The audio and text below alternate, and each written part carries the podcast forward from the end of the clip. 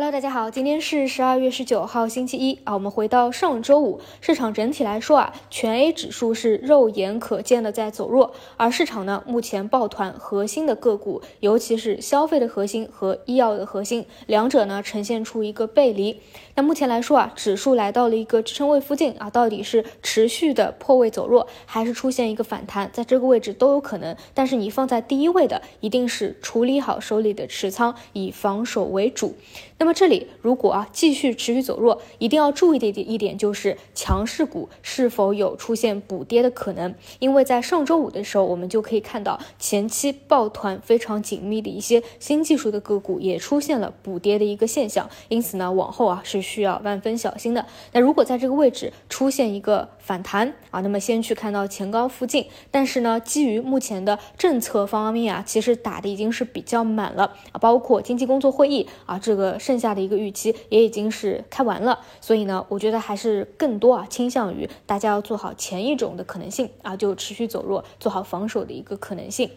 那么再说回本周末的一个消息面基本上是比较平淡的除了对于经济工作会议通稿的一个讨论，其实呢，通稿当中提及的行业和内容已经在股市当中反映出来了。比较重点的呢，就是提到扩大内需消费是需要扶持的，其中细节就提到住房改善、新能源汽车、养老包括支持平台经济，这些我们在前期已经可以看到市场已经演绎了这样的逻辑。那么后面呢，需要去搭配一些细则，才能够搭配出一个高度来。其实这一波反弹的核心就是围绕着这些提及的行业政策预期的一个改善去做的一个估值修复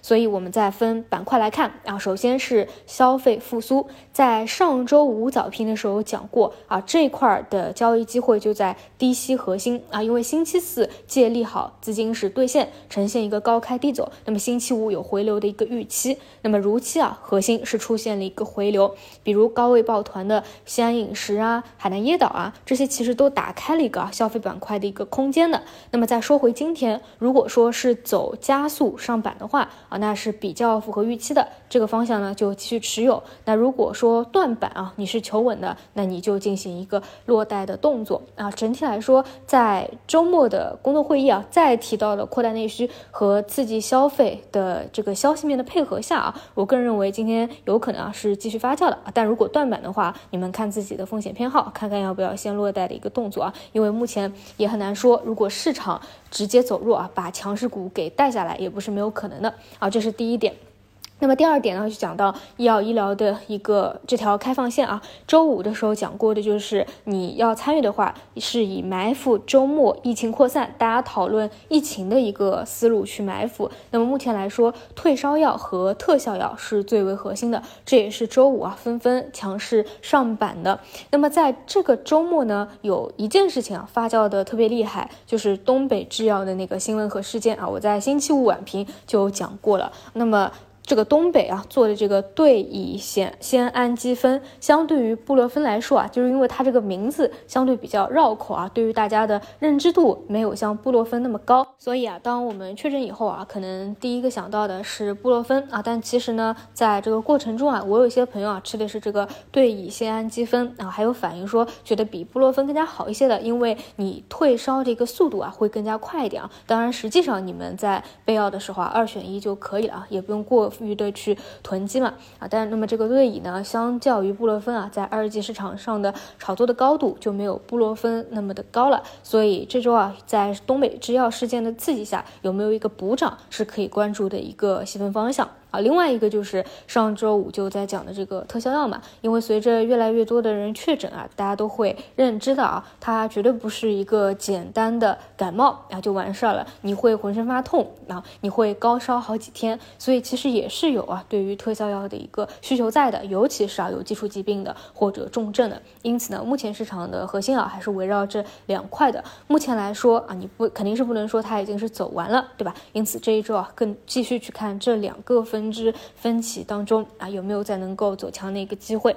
那除此以外呢，其实都不算是市场有持续性赚钱效应的一个核心有一些数字经济相关的、半导体相关的，你们可以中线持股拿一个趋势，这个问题都不大但是如果说比较边角料的或者说其他板块的这个赚钱效应啊，在当下尤其是市场在整体走弱的情况下啊，确实是不太好说了。所以呢，还是那句话啊，总体还是以防守为主啊。如果你适合去参与短线的，那么再看一看啊，我提到的这个几个分支啊，一个是消费相关的，一个是医药当中相对以这个细分啊，这周有没有一个发酵吧。最后还是提醒那句话啊，如果是求稳的，那就多看少动啊，保护好自己的本金啊。以上就是当下的一个市场内容啊。最后再来闲聊几句世界杯啊，就在刚才，最喜欢的球星啊，最喜欢的球队啊，也是拿到了本届世界杯的一个冠军。而这一次呢，这一路啊，从来它都不是一个顺风局，而且是一个妥妥的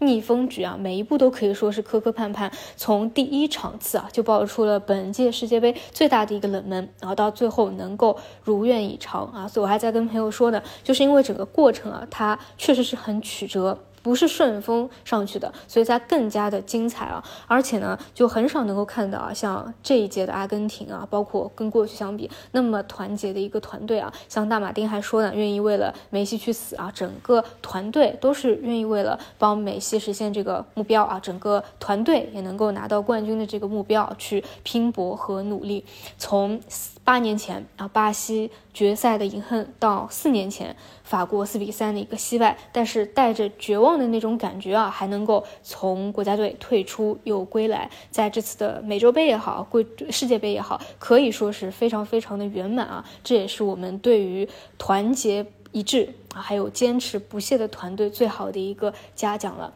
所以刚才看的非常圆满啊，也是非常的开心啊。那就再拿贺炜啊刚才对于整个世界杯的一个总结词来说啊，其实问问我们自己啊，4年前陪你看球的人还在联系吗？而到了4年以后，看球的我们许下的愿望又能够实现吗？像4年一届的世界杯啊，是讲述着那些巨星的叱咤风云也好，黯然伤神也好，其实也是讲述着我们自己生命的一个推演，寄托了我们普通人平凡生活中的英雄梦想。无论你支持的球队是胜是负，都希望今天晚上的感悟能够帮助你勇敢面对明天早上推开门之后真实的生活，而这才是这项运动真正的一个魅力啊！这一次啊，可以看到梅西的心态啊，无论是在怎样的顺境下、逆境下，都是非常的成熟啊。那也希望4年以后的我们啊，也能够历练的更加成熟吧。那么以上就是今天的内容，我们就中午再见。